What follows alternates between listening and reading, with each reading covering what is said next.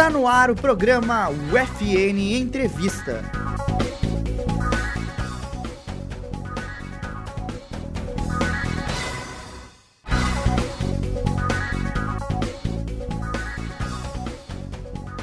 Olá, seja bem-vindo ao UFN Entrevista, quadro de entrevistas aqui da rádio Web UFN.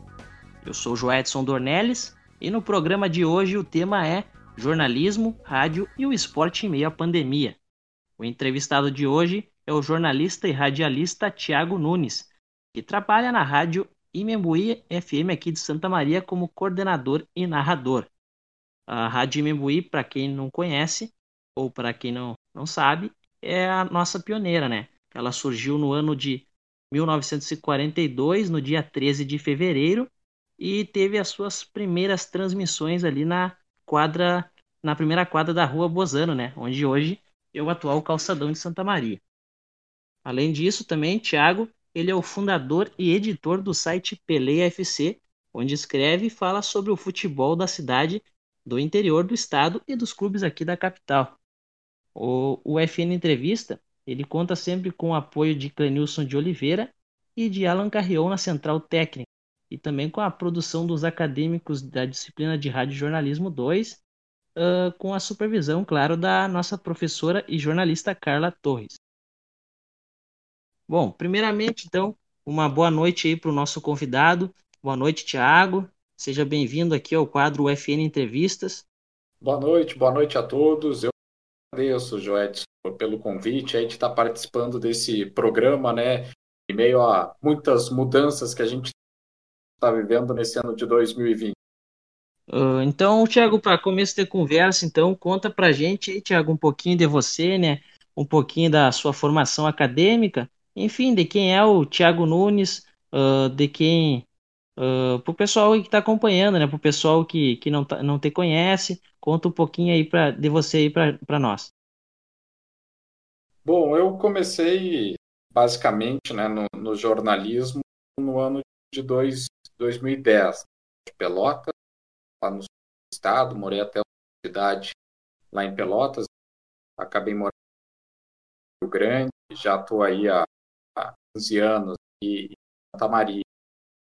E eu comecei na, na área do jornalismo em 2010, basicamente pela Rádio Mambuí, aonde eu estou até hoje. Agora, no próximo completo 10 anos emissora. E em 2010 eu comecei como estagiário, no coberturas eh, do, do futebol, fazendo produção, fazendo jogos, começando ali entrevistar torcedores. E depois nas eleições de 2010, um boletim no pleito lá de 2010. Nesse meio tempo eu fiz o curso de radialista, né, para trabalhar na, na Rádio Membuí, uma pequena diferenciação que a gente vê até nos dias de hoje, que para te trabalhar em rádio é obrigatório ser radialista, tem que ter o registro profissional de radialista. Sendo apenas jornalista, consegue trabalhar porque tem que ter o registro. Então, eu fiz o curso de, de radialista na época, de um ano, e depois que eu procurei a profissionalização né, através da, da universidade, onde eu cursei na UFN até mesmo, jornalismo, e acabei me formando no ano passado. Então, esse é o primeiro ano que eu estou uh, na Rádio Membuí como jornalista e radialista. Uns dois anos eu assumi a coordenação de jornalismo da emissora, hoje fico fazendo trabalho. Também tenho a função de apresentador, é, narrador esportivo, mas nesse momento focado mais no jornalismo futebol paralisado aqui no estado, no interior. Eu estou focado 100% no jornalismo da emissora, também nas redes sociais. Esse ano a gente acabou dando uma intensificada com lives, informações, conteúdo diferenciado. Então, basicamente, a minha vida no jornalismo começa de 2010 até, até hoje. Né? Antes, é, a, a gente apenas tinha o desejo de querer trabalhar informação, mas concretizar foi a partir de 2010. Uhum. Uh, Tiago, outra pergunta no caso. Uh, a gente sabe que eu vi por um trabalho meu de clipagem aí que você, ao longo do, do curso aí de jornalismo na Universidade Franciscana, você ganhou vários prêmios, né? Prêmios de jornalismo, Raposa de Ouro, teve um prêmio lá na, na Intercom, lá, no qual você ganhou também. Então, durante todo, todo esse período, todos esses anos aí de trabalho como jornalista, para você, qual foi o trabalho mais marcante durante essa trajetória?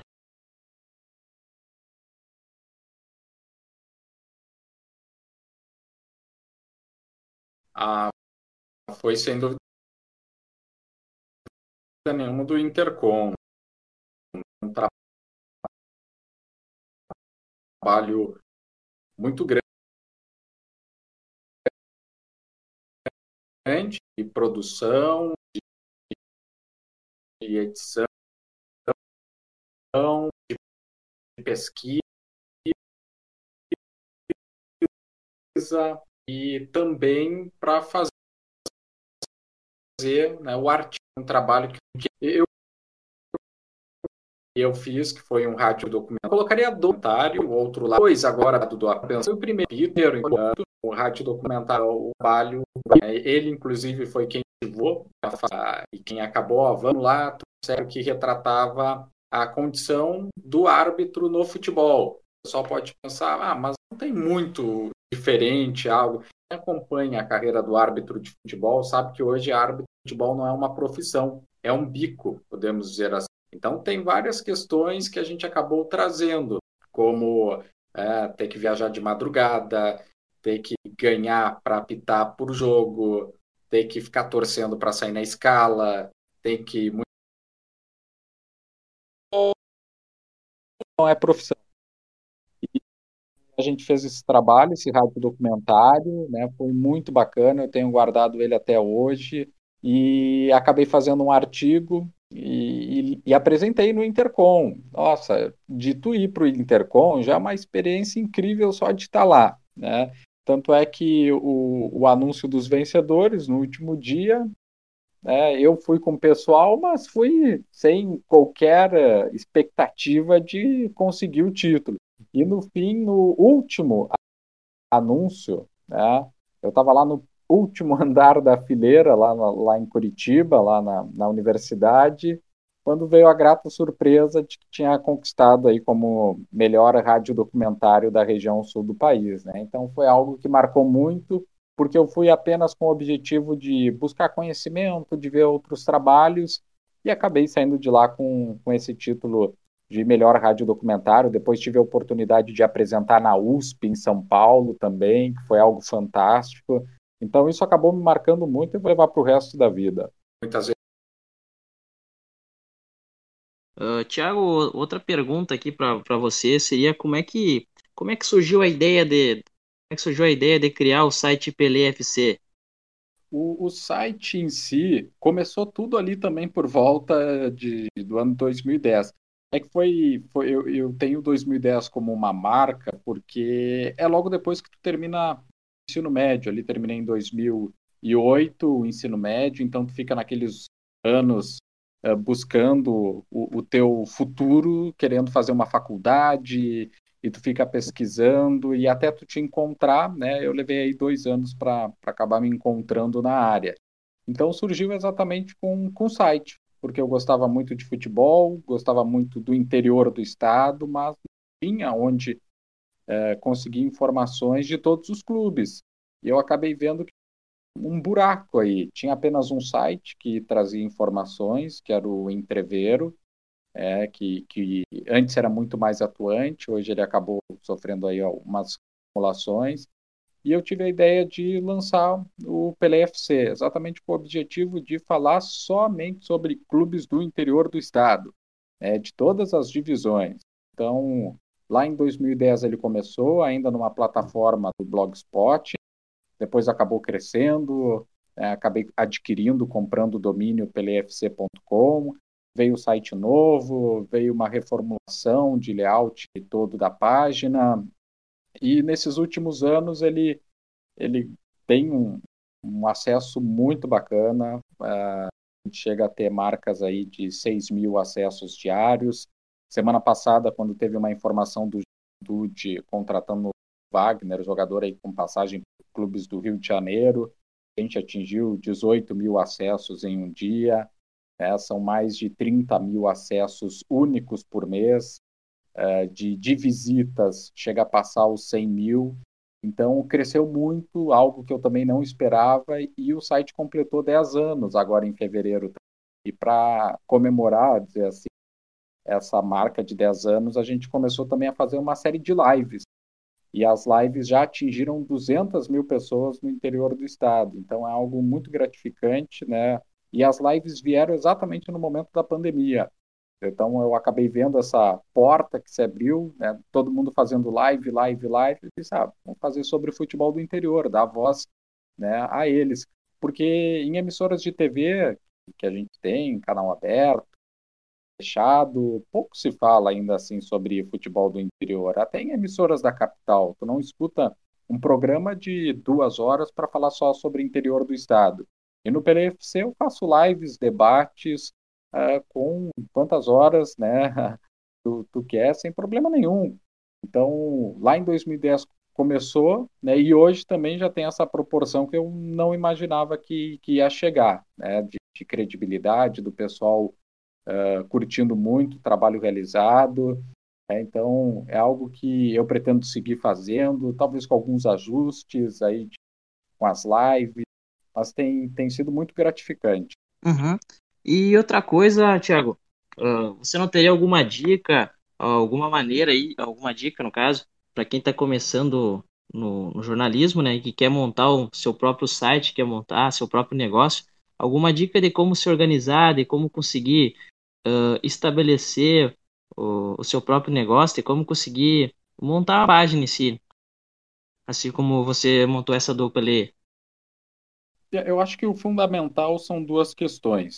É, primeiro, tu sentir que falta é, no mercado. No meu caso, eu sentia que faltava no mercado um site que atualizasse diariamente sobre o futebol do interior. Porque todo dia eu queria ter informação sobre os clubes, e aí sobre os clubes do interior do estado, divisão de acesso, campeonatos da terceira, campeonatos como a Copinha, e tu não tinha isso na, na imprensa da capital, que era onde, através das emissoras de rádio. Só, pô, tu tem 34 clubes em atividade no ano. Não tem um site que atualize sobre eles. Então eu fiquei me questionando, vi, bom, já que não tem, é, ou melhor, até tinha, só que não era num volume de atualizações é, que, que acabava satisfazendo para suprir as informações aí dos clubes. Então a primeira coisa eu acho que é, o pessoal que está pensando em criar algo, tem que criar algo tu está observando que não tem no mercado. Né? Ou que se tem, é diferente. Porque se eu criasse um site para falar sobre dupla Grenal, ele estaria fadado a morrer em um mês. Porque tu joga no Google, tu, joga na internet, tu tem 10 sites da capital que falam com muito mais propriedade e contatos de fonte do que alguém que está muito distante.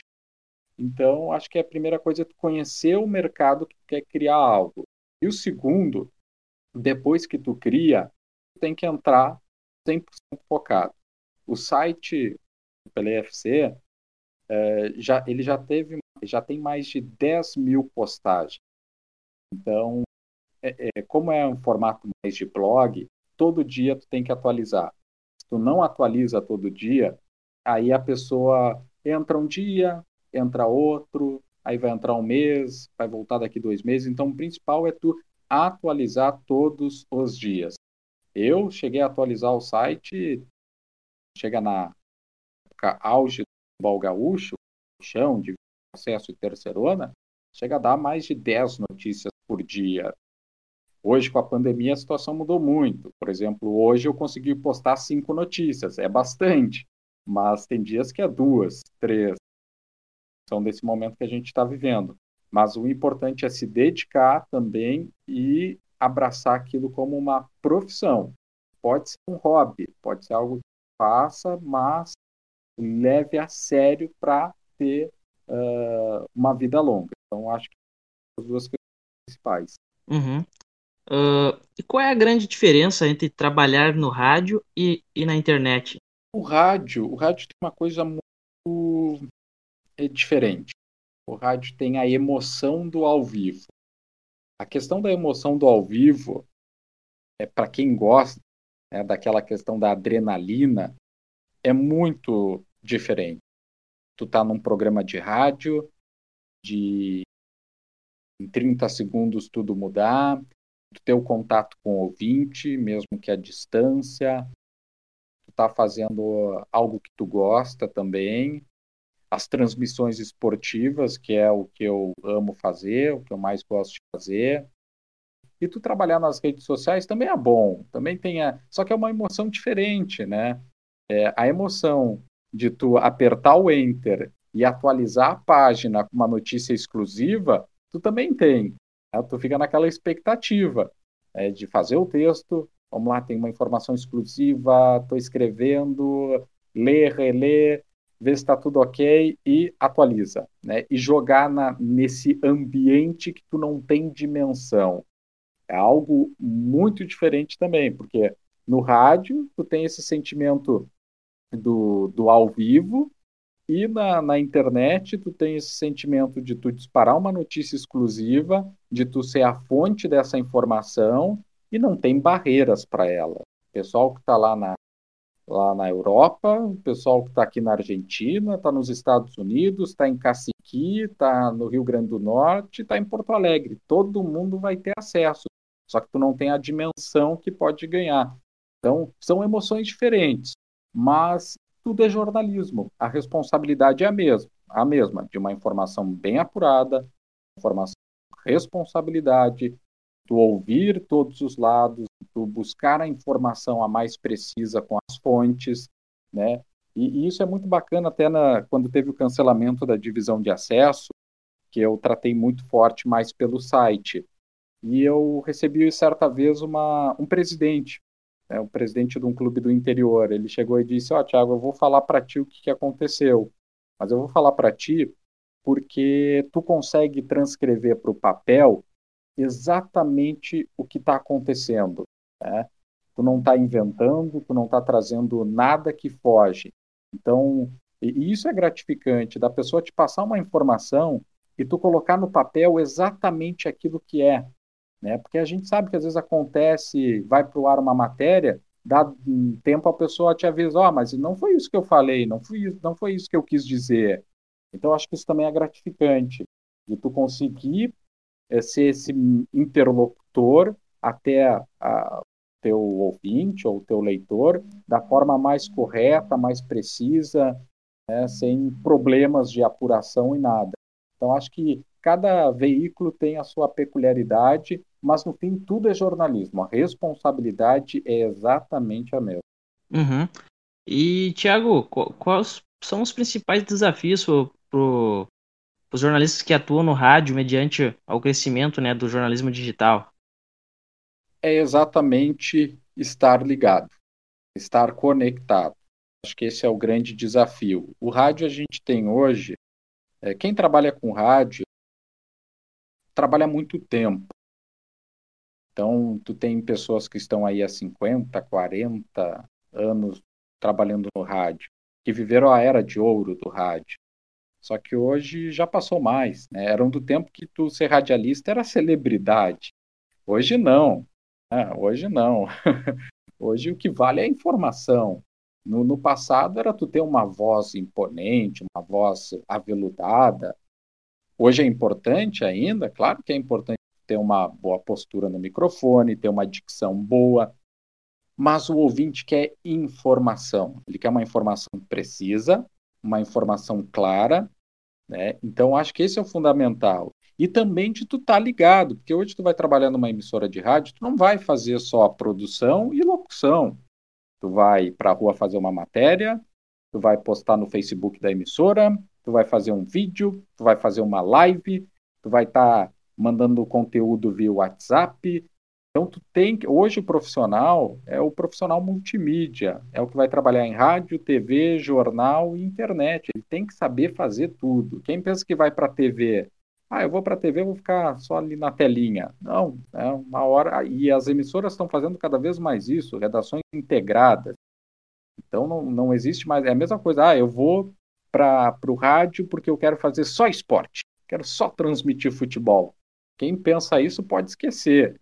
Eu comecei querendo só narrar futebol. Hoje o que eu menos faço é narrar futebol. E o que eu mais faço é jornalismo geral. Então, eh, tem essas questões, tudo é jornalismo, claro, mas tu tem uma afinidade por uma área ou outra, mas hoje tu tem que estar 100% conectado. Eu já fiz programas da Rádio Membuí aqui de casa, da onde eu, eu moro, e os ouvintes nem perceberam. Claro, aí tem qualidade do equipamento, né? É, então, é, tu, tu, tem que estar conectado para fazer. Eu já eu faço transmissão via Facebook, entrevistando pessoas de, de outro lado do. Já entrevistei gente na Turquia ao vivo. Já coloquei na rádio gente direto de Paris, ao vivo. É, eu entrevistando um cantor ao vivo, direto de Paris.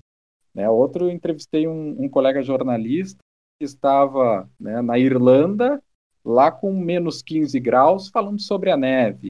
Então, tu também tem que estar por dentro de é, fazer algo diferente. Poxa, tu entrevistar alguém ao vivo, né, no, e a internet te proporciona isso, numa qualidade de som fantástica, que o pessoal nem percebe que ele está do outro lado do, do planeta.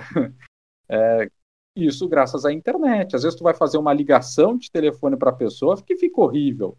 Mas se tu tem esses meios através da internet, dessa ferramenta, dos aplicativos, tu tem que aproveitar ao máximo. E o profissional que não conseguir aproveitar isso, infelizmente ele vai ficar para trás. E aproveitando um pouco, já que, que você estava falando de esporte ali, como é, que, como é que tu vê a situação do esporte brasileiro no momento atual que a gente vive aqui com a pandemia do novo coronavírus? É, é uma grande interrogação ainda teve a Olimpíada no Brasil, a gente teve a Copa do Mundo no Brasil, e se falou muito que iria melhorar. Mas não foi que a gente viu. A Copa do Mundo, a gente estádio elefantes brancos, que não, não tem utilidade, foram despejados milhões. Eu fui a favor da Copa do Mundo no Brasil, mas não com dinheiro. É, acho que estádio de Copa teria que ser estádio onde a iniciativa privada. E a gente teve aqui dois exemplos de investimento privados, Beira Rio, Arena, que acabou fora, mas a gente sabe que teve em outros estados que teve público.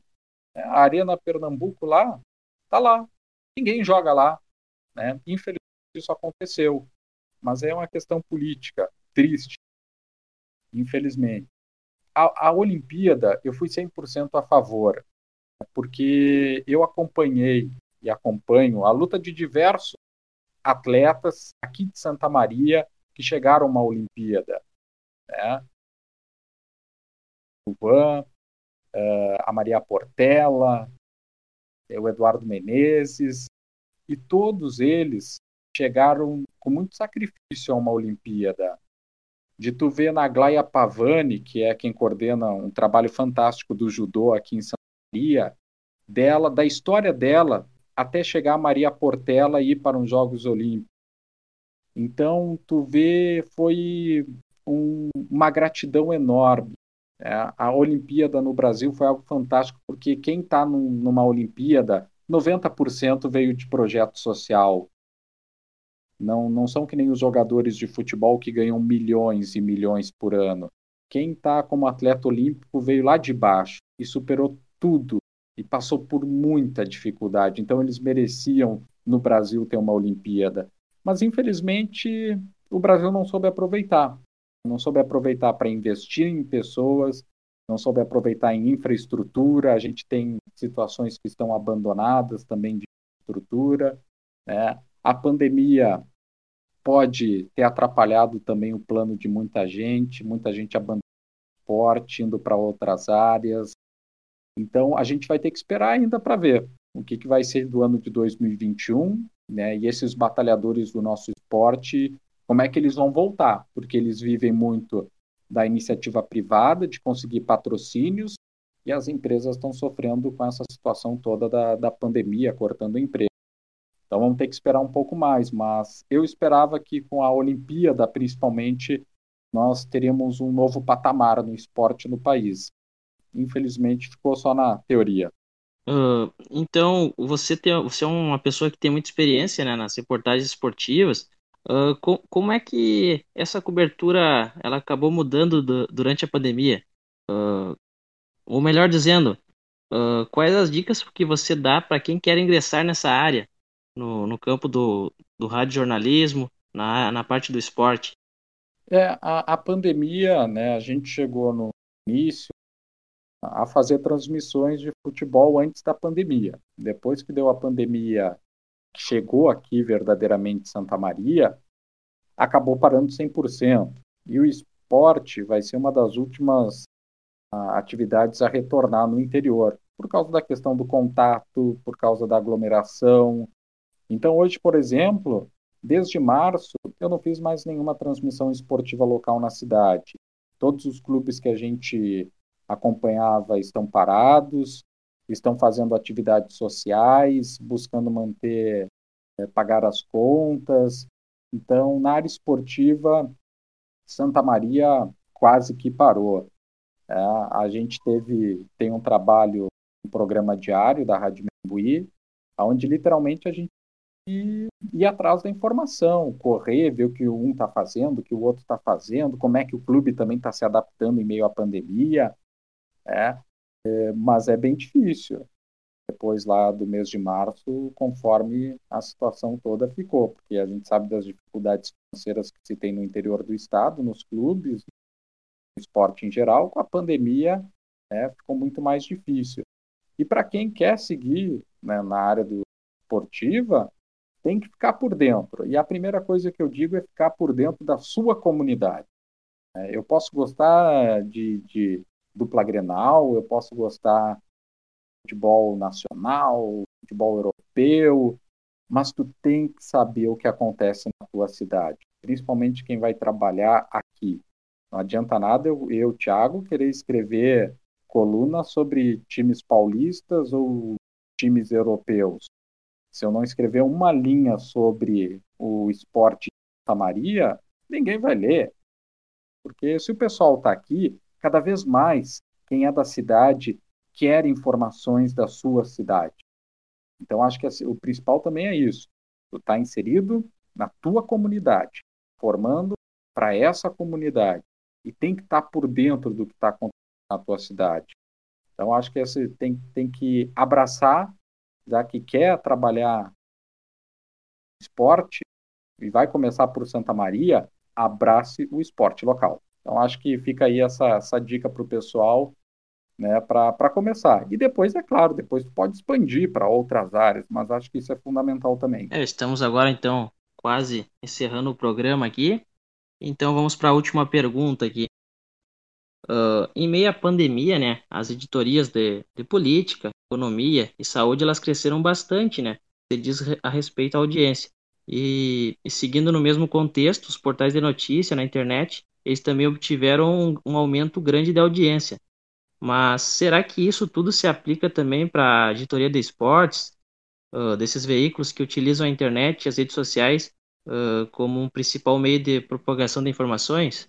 Olha, no, no, início da pandemia, quando Santa Maria teve lá no mês de março aquele lockdown, o pessoal ficou em casa, né, a, eu percebi que a, a Rádio Membuí, no caso, teve uma audiência enorme. Foi uma audiência que foi mais. Olha, hoje eu não consigo mensurar, mas tinha lives que a gente tinha normalmente X acesso e foi para 4X. Então aumentou muito, aumentou muito. Aumentou a procura por informação, aumentou a procura por informação local. O pessoal quer saber o que está acontecendo na sua cidade. Assim como no esporte, o pessoal quer saber o que acontece na, na sua cidade. Então aumentou e muito, e segue aumentando. O, o, próprio Facebook da Rádio Membuí, a gente teve aí mais de 3 mil novas curtidas em um mês. Então foi algo que nunca a gente teve novos seguidores. É. Já no esporte, eu, pelo meu blog, eu notei uma queda o meu número de acessos no esporte pelo blog despencaram. Eu tinha em torno de 100 mil, 120 mil acessos mês, acabou caindo para 60 no, no esporte do interior que eu cubro. Mas a busca pela informação, questão de saúde, questão de informação sobre a pandemia, essa sim disparou.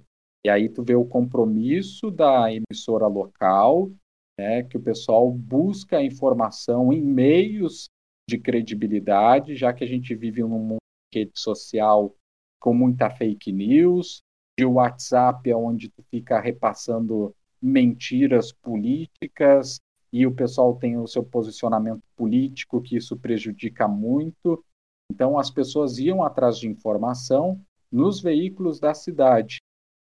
E na pandemia isso aumentou muito. Já na área do esporte, no meio da pandemia, o, no meu caso o blog do, do Pelé acabou desabando o número de acessos. Agora é que ele começou com um retorno do, do Campeonato Gaúcho, aquela reta final do Gauchão, com os outros campeonatos, decisões sobre divisão de acesso, Terceirona Gaúcha, né? A movimentação começou a aumentar nos bastidores, voltou a crescer, mas ainda não chegou ao patamar de antes. Então teve tem esses dois lados assim, mas eu vejo que no rádio aumentou muito a procura por informação, principalmente devido à pandemia. Então é isso aí, então, Tiago. Chegamos ao final aqui do FN Entrevista. Muito obrigado aí, Tiago Nunes, pela presença nesta edição do programa. Uh, nosso agradecimento aí também a você que nos acompanha conectado aqui na rádio Web UFN. O FN Entrevista ele tem o apoio de Clenilson de Oliveira e Alan Carreão na Central Técnica e a supervisão da professora e jornalista Carla Torres.